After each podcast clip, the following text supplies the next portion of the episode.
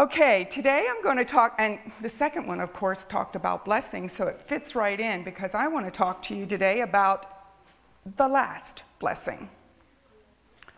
When you hear that word blessing, what comes to mind? Something vague? Something unreal? Uh, especially since our society doesn't really use that word bless very much. I recently asked somebody what they thought of when I said, I want to give you a blessing. And the response was, Oh, you'll pray for me, or, or maybe you'll give me advice about what God has planned for me. Okay. When I think of it, I think that it's a gift from God. And for once in my life, Google kind of agrees with me. Um, Google says that it's a favor or a gift bestowed by God, thereby bringing happiness.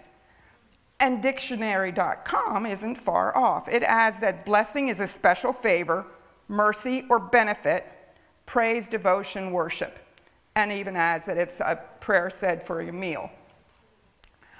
So, no matter where we look at it, blessing is definitely associated with God things.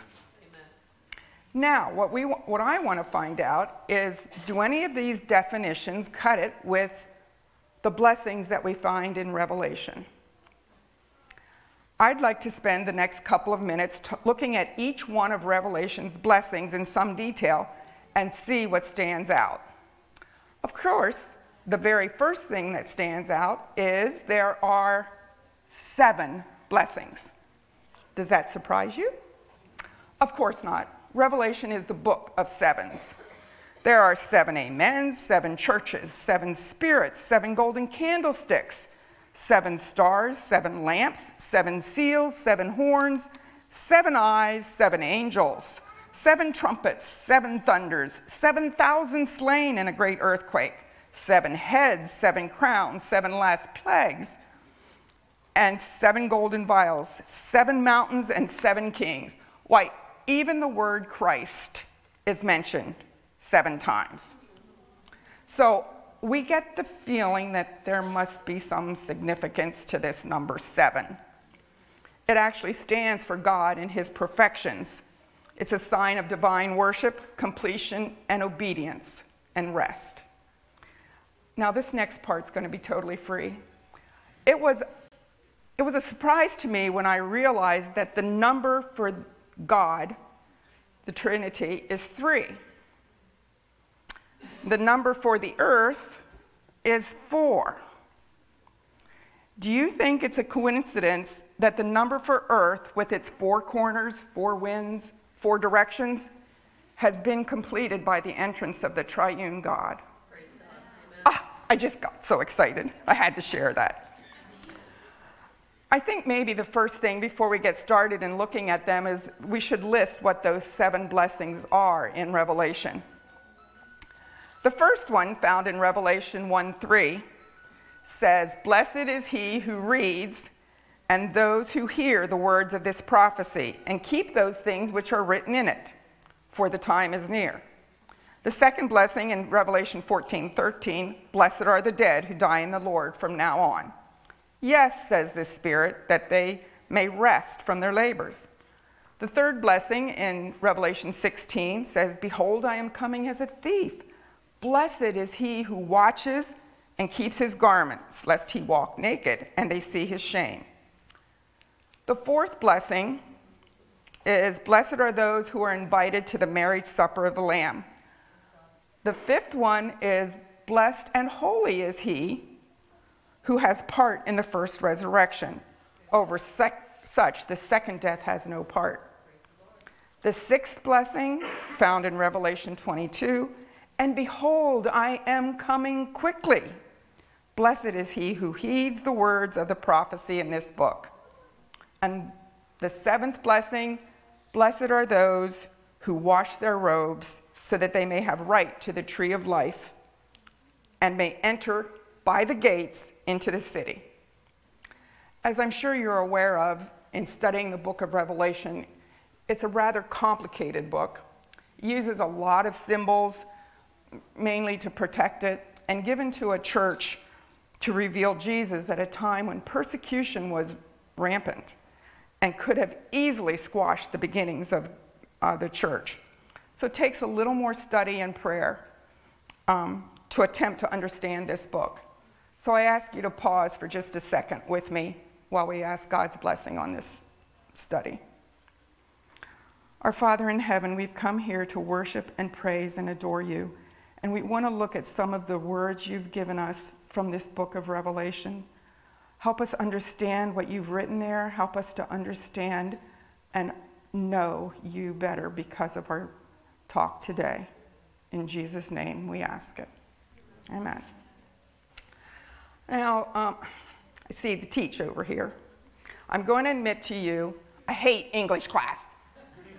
At least I did when I was in school. It was definitely not my thing. Comprehension, reading, ugh, literary style, no, no, not my thing. Even all the way through college, none of that was interesting.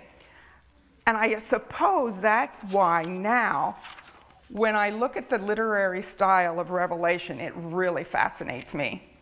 Um, the one that I'm talking about is the chiastic structure which I'm not sure you've heard of, but it's, it's when some points or words are given, and then there's a central point, and then those same words or elements are given again in reverse order, so that it kind of brings emphasis to um, the main point. I'm very drawn to this chiastic structure, so today I'm going to follow that the whole book of Revelation is actually can be laid out in that chiastic structure, and it would look similar to this. Revelation 1 being about the man, Jesus. And then there's the churches in Revelation 2 and 3. There's a call in Revelation 4 and 5. There's a book, or you may think of it as a scroll, in Revelation 6 and 7. And then we have a call again with Revelation 8 to 15. And then we have more information on church, this time the false and the true, in Revelation 16 through 20. And then the last two chapters of Revelation are about Jesus again and his bride. Now, if I apply this literary structure to um, the blessings that I just told you about in Revelation, we get a little bit of a twist, what many scholars call the six plus one. Um, actually, the first six blessings are in a chiastic structure, and then the seventh is added for the special emphasis and would look more like this. First one, blessed for reading the book, blessed in death, blessed in keeping your garment, and then it's their counterparts blessed at the wedding supper, blessed in death, blessed for reading this book. And the plus one, blessed to eat of life and enter the city. So, now with that background, let's just look quickly at each one of these blessings. The first blessing Blessed is he who reads and those who hear the words of the prophecy and keep those things which are written in it, for the time is near. Right off the bat, before Revelation even gets started, Jesus says, There's a blessing. If you read these words that I'm going to tell you about me, but not only if you read, even if you only hear. Remember that this book is written to the early Christian church, uh, probably about 80, 90, um, when many were not able to read. And so there's a special blessing pronounced first on the one who will read. In other words, if you're willing to read up front in the congregation of the congregation, you get a blessing because you're willing to read and understand being in front of the congregation was no less scary at that time in history than it would be now. But the blessing comes through the same, even if you hear. There's no excuses if you can't read. Pay attention and hear the words. But the thing that impressed me a bit about this was that the second part, where it says, and keep those things. Cherish those things. It initially tells me that there's a certain amount of doing involved here um, and references a faith that does what pleases God. It's especially going to be highlighted in the next ch- couple chapters where it's talking to the churches and giving them admonition, mm, but that's a talk for another time. Um, I can hear Jesus pleading in this, though, saying, Pay attention, listen to what's being said here. It's important. The, revel- the message found in this book was not necessarily to just give the reader strength and hope, but it was also to help them examine their lives and determine areas that might need a little bit of tweaking or correction. They weren't only supposed to hear the word, but also to keep it. In other words, the blessing would become more pronounced by the doing. As James says in James 1 22 to 25, be doers of the word and not hearers only the doing what faith inspires intensifies this blessing.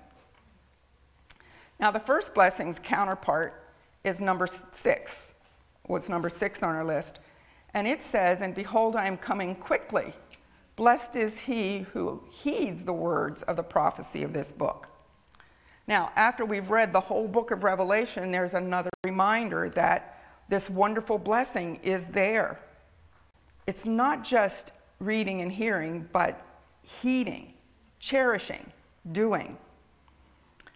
But I think that probably the word that stands out to most of you the most is that, Behold, I am coming quickly. Do you translate that to mean soon? Yep, most of us do. But in that era, the era, the word that's used and that we have translated quickly would really mean, or could also mean, suddenly. In other ways, this is probably more of what Revelation is referring to, especially since we're told later that um, Jesus would come like a thief. It's going to come suddenly, it's not going to be expected. Um, and I also remember this is God speaking. And to him, a day is as a thousand years, a thousand years is a day. God's soon is in his perfect timing.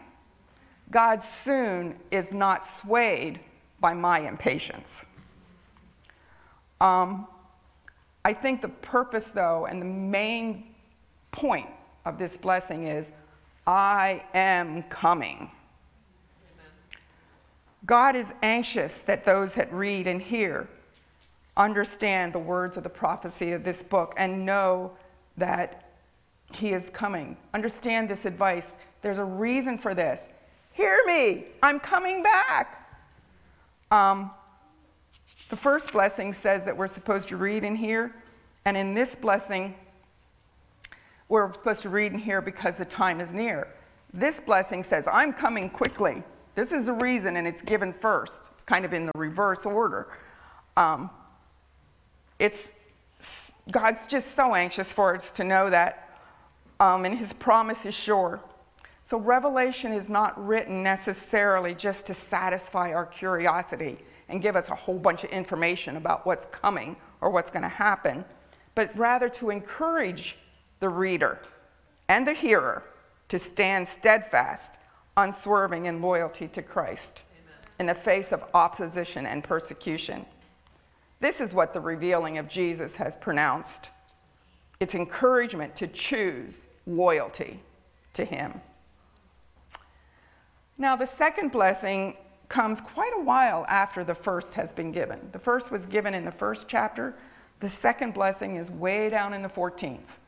We've seen all the admonition given to the churches, we've seen this grand um, worship service in a couple of chapters in Revelation, and then we've talked about the, or it opens that scroll that's been sealed. There's a judgment scene, and right there, in that judgment scene, we're given another blessing. Blessed are the dead who die in the Lord from now on. Yes, says the Spirit, that they may rest from their labors and their works follow them. This at first appearance, and, and for most of my life, has been a very confusing blessing. Very paradoxical. How can dead be blessed? How can the dead be happy?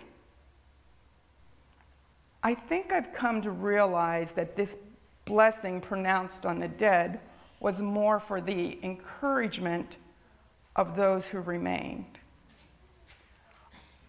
This church, the first church, early church, was losing a lot of members already, and Jesus hadn't come back. What's going to happen to these poor souls? Hope is given to them that the blessed who have died in the Lord, that the blessed have died in the Lord. It reminds me of a lesson I learned many years ago. It was soon after my mother's funeral. Losing mom, never happy time, even when you expect it to happen. But there was a difference for me. You see, I had lost my dad several years before that, and it devastated me. Some of you who know me back then, it put me in a deep depression, anxiety. Um, I always thought that it was because I was closer to my death. My mom's death, although it wasn't a happy moment, was not near as depressing. It wasn't devastating at all. I thought it was because I was closer to dad, but I've come to realize that somewhere between the time my dad died in 1990 and when my mom died in 2002, I came to know Jesus. Or at least was beginning to know Jesus. Even though I knew all the doctrines, all the right words, I could quote you all these things about the dead knowing nothing and the dead would rise. When dad died, the devastation was still there. But when mom died, I knew Jesus. You see, blessed are the dead in Jesus. That's because Jesus makes all the difference. Yes, they rest from their labors. The dead rest from their labors. And this kind of helps me look back to Eden lost. One of the first consequences, or the most prominent, I guess, the one we noticed the most, was that there was going to be death. Um, and apparently, there was a lack of restful, um, restful life. Sin brought anxiety and hardships that God never intended his people to know. Um, the peaceful rest that we had on that first Sabbath was gone. This blessing now is promising that the rest will come to those who died in the Lord. Even the curse of death, Jesus still promised the rest. Jesus conquered death, and because of him, I can rest. The second blessing's counterpart was the number five, fifth one, found in Revelation 20, verse 6. Blessed and holy is he who has part in the first resurrection. Over such, the second hath no power. Is this a woohoo moment? I mean, come on. Those who are in the first resurrection are blessed and holy. Those who died in the Lord were blessed. They died in the Lord, and when they're resurrected, they're holy. Amen. Kind of a surprise. But you see, according to Leviticus, it says that you shall be holy, for I am holy. We are created in the image of God and have the capacity to be holy when we reflect that image. It's amazing that the dead who die in the Lord are blessed, and at the first resurrection, they're pronounced holy. How did that happen? I'm reminded of a vacation I took a few years ago.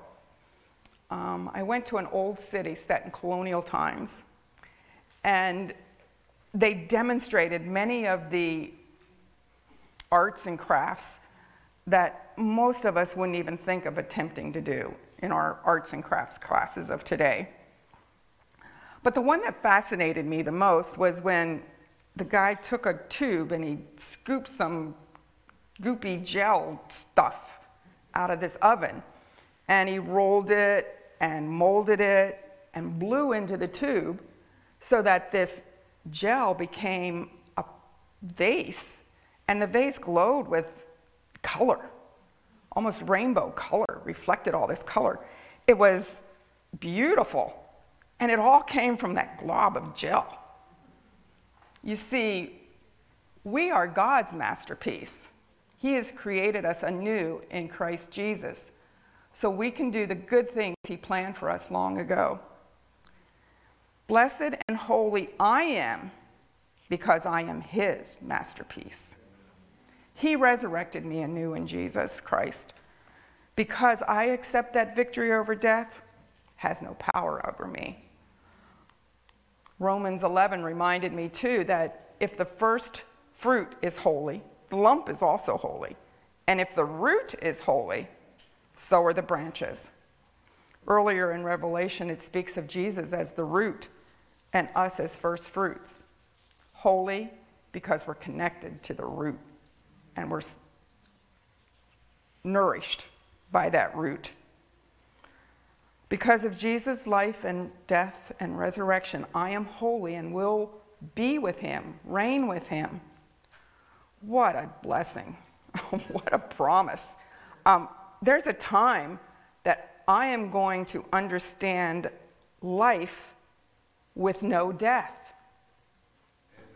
Amen. Not sure that equates up here yet, but being with him and is beyond words.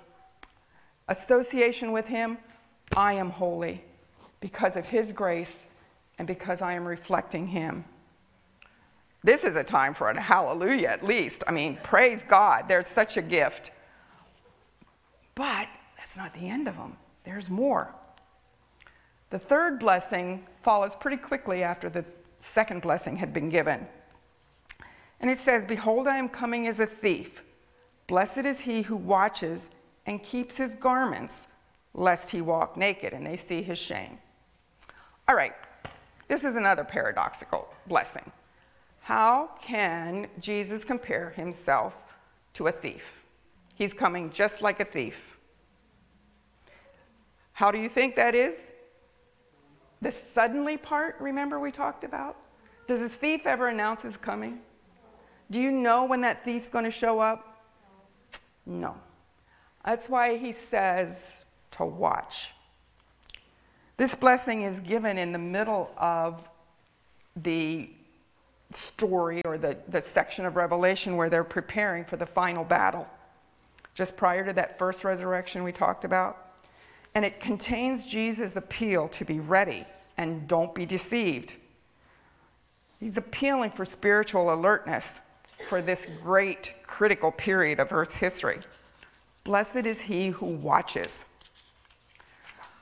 The book of Revelation, and actually much of the Bible, gives a lot of signposts so that watching for those things to occur brings a blessing that encourages endurance and faith. And I think this is why a lot of those things are given in Revelation and why we're told some of those things. And you see them coming, it encourages your endurance and faith to keep watching and to keep knowing that Jesus is coming when you don't expect him like he told the disciples in, in um, Matthew 24 Be ready all the time, for you don't know when the Son of Man will come. What about the second part of that blessing? That one that keeps his garments, lest he walk naked? Ooh, ouch. Do you remember in Eden when um, sin, the realization of sin first hit Adam and Eve? What was it that they noticed most about themselves? They were naked. Adam said, I heard your voice and I was afraid because I was naked. Yep, I know all about my nakedness. It's pretty apparent in the sin I commit. So the garment I am to keep is available as I believe Jesus' words and am given his righteousness. Seems appropriate that this blessing is given at this point in Revelation because this is the time frame that covers the Laodicean church. And you remember that back in um, Laodicean, they were counseled to buy from him white garments so that they would not be shamed. It sort of reminds me, too, of that man in the parable found in Matthew 22. Don't have time to go into it in a lot of details. You might want to read it again this afternoon. But he didn't think that garment was necessary. He could come in with just his fig leaf garments, they were sufficient to cover his nakedness. And he thought that he could get into the feast with just his fig leaves. You see, when Laodicea, oh, sorry, I'd like to go to where Laodicea buys his garment.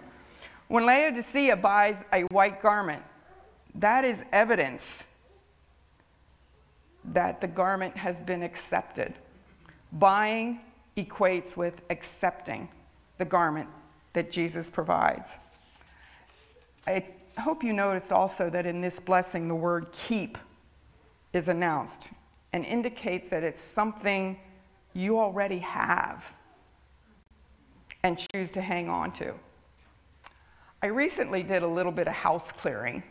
And yes, I do mean house clearing, not house cleaning it was time to get rid of junk, I got as far as my bedroom closet.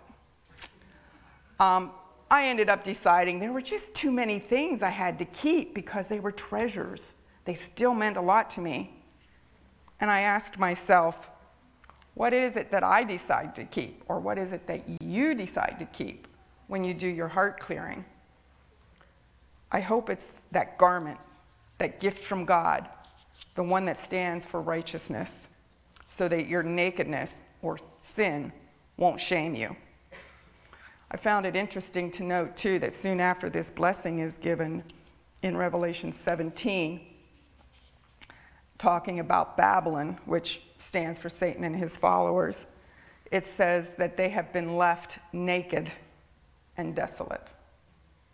That garment of righteousness that we keep seems to be extremely important. So now in our chiastic structure, we've come to blessing number four. Blessed are those who are called to the marriage supper of the Lamb. Why do I say it's associated with number three? I really like this imagery of the marriage supper of the Lamb. You know, that one that required that provided garment? the one that covers the sin and shame. This marriage supper references a time when sin is gone. When victory over the shame and nakedness I experienced when I first sinned in the garden and lost that garment, it's gone. I have hope in the rest of the verse that says, these are the true words of God. As I contemplate being at supper with this Lamb who takes away the sin of the world, I celebrate my victory because I believe and trust in the one who is my victory. It's, this garment is kept as the qualifying element for entrance into the marriage supper. The fact that I choose not to drift away from that provider of the garment means that I have decided his garment gift is what matters most. Amen. And my fig leaves can fall by the wayside.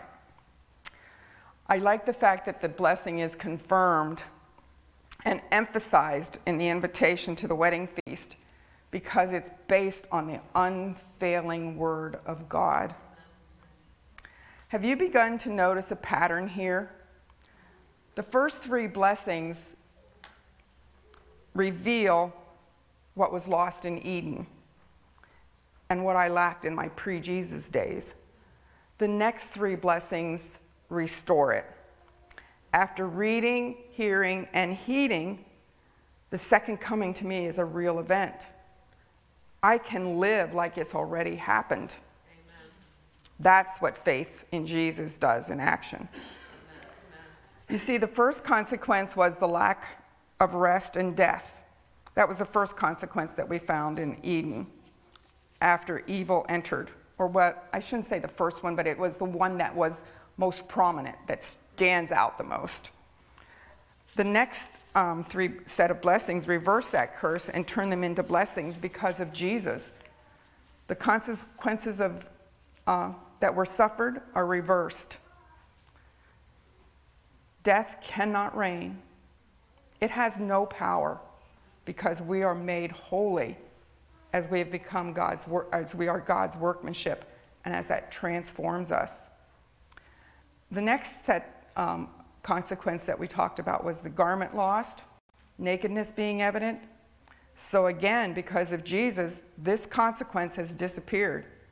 We reacquire that lost garment that covers the nakedness that sin caused. This means that we have a right to celebrate we are restored. We have the right to celebrate that feast as holy and righteous. I have to stop and let that sink into my feeble brain. All because of Jesus. I wish I had words that could really describe it, but my vocabulary is really lacking. I only imagine what that great celebration will be like.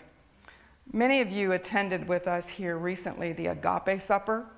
And if you did, you remember how, it, exciting is not the word, but how it brought us closer and the feeling that you had of knowing this Jesus became more pronounced.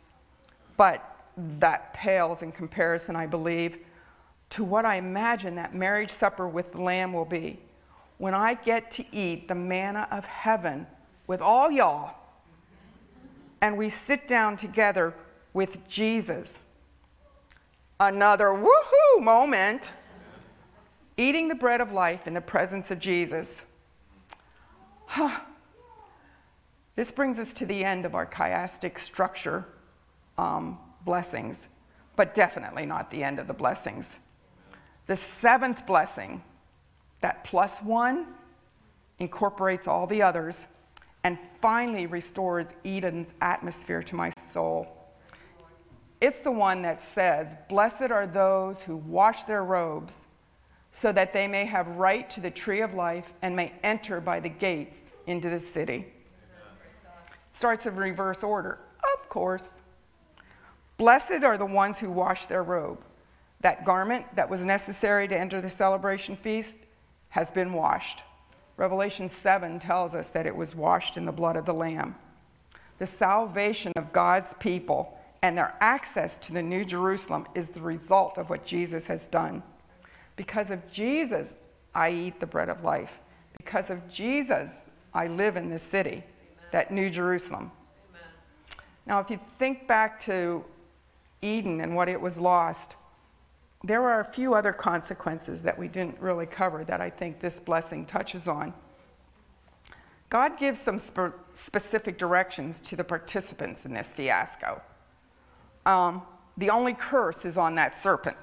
You know, he's got to travel on his belly and eat dust. Um, the consequence of sin to Eve is difficult childbirthing, and Adam's going to have to work really hard and sweat a bit to make a living. Even in these consequences, there's mercy. Death wasn't immediate, and having something to do keeps our mind occupied and gives us purpose. However, as I see it, the major issue was found in the last verses of chapter 3 in Genesis. God said, Behold, the man has become like one of us, in that he knows good and evil. And now, so he cannot perpetuate sin forever by partaking of the tree of life, eat, and live forever the Lord God sent him out of the Garden of Eden to till the ground from which he was taken. So he drove out the man, and he placed cherubim at the east entry of the garden, a flaming sword which turned every which way to guard the way to the tree of life. The worst consequence to me was that there was no more access to the tree of life, the gate to the garden was barred, and man was home no longer. I read a story recently of an old missionary and his wife who had served in Africa for several years. He felt dejected, discouraged, down in the dumps, alone. It was time to retire. And they were going to return home to New York City. Well, they found out that they were booked on the same ship as President Teddy Roosevelt. The feeling of forgotten and alone intensified as they watched all the fanfare and attention that the president received as he was returning from one of his grand hunting trips. And as the ship moved across the ocean, the old missionary realized even more fully he was forgotten. No one cared that he had given his all in the service to God. And then when they docked in New York, there was a band, several dignitaries, all to meet the president and make a grand hoo ha of this return that he was coming home. The missionary was again taken back, and discouragement intensified. He had served God all those years, and not one person could come down to the dock and say, Welcome home. Thank you for what you've done. They made their way to their tiny little flat on the east side alone. And that night, it just hit him. He said to his wife, I can't take this. Why would God ignore everything we've done for him? Nobody was there to let us home. I can imagine his wife, or if I had been his wife, I'd say, okay, quit bugging me about it and go in there and talk to God. I think she was a little nicer than that. I think she just said, why don't you go in the bedroom and tell God about it? And he did. After some time, he emerged from the bedroom, and the wife said, Well, what happened? Oh, he said, the Lord settled it with me. I told him how bitter I was that the president should receive such a tremendous homecoming while we were forgotten and nobody cared that we had come home. It then seemed like the Lord put his hand on my shoulder and simply said, But my son, you're not home yet. You see, this is what the book of Revelation is about. It's intended to remind God's people throughout history this world ain't your home. We are not home yet. The day is coming, however, when we will be welcomed home and all of heaven will meet us as we return. The robes are waiting, the band's all tuned up, the feast is prepared, and your rooms are waiting. The last blessing is that evil is destroyed. The gate to the city that holds the tree of life is wide open, and I have right to partake of that tree again. I can come to the rest that's provided at home. You see, the last blessing is I get to come home. He who testifies to these things says, Surely I am coming quickly. And everyone said, Amen. Amen. Even so, come, Lord Jesus.